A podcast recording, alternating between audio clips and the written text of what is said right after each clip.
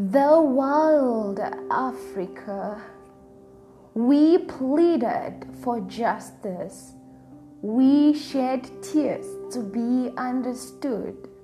We strived for humanity.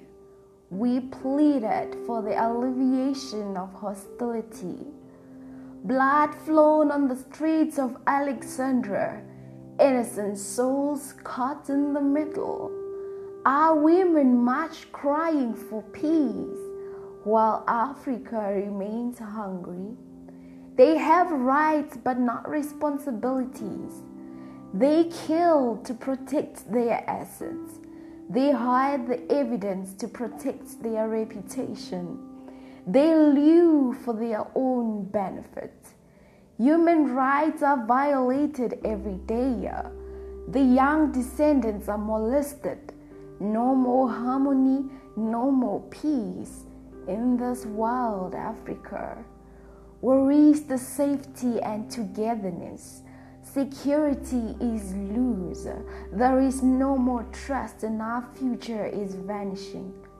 We pleaded and fought for democracy, not to violate it and not to misuse it, not to score ourselves points, not to deprive the youth of their innocence.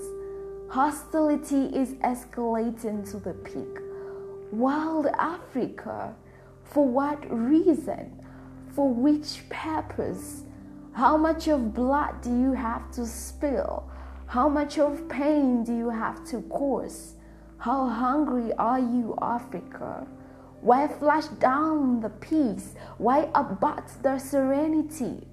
Wild Africa, let's go back to our roots where love, peace, and harmony reigns and restore the medieval legacy. The wild Africa, let us stand together to bring change in our beautiful country of South Africa by Anastasia Mokgopane.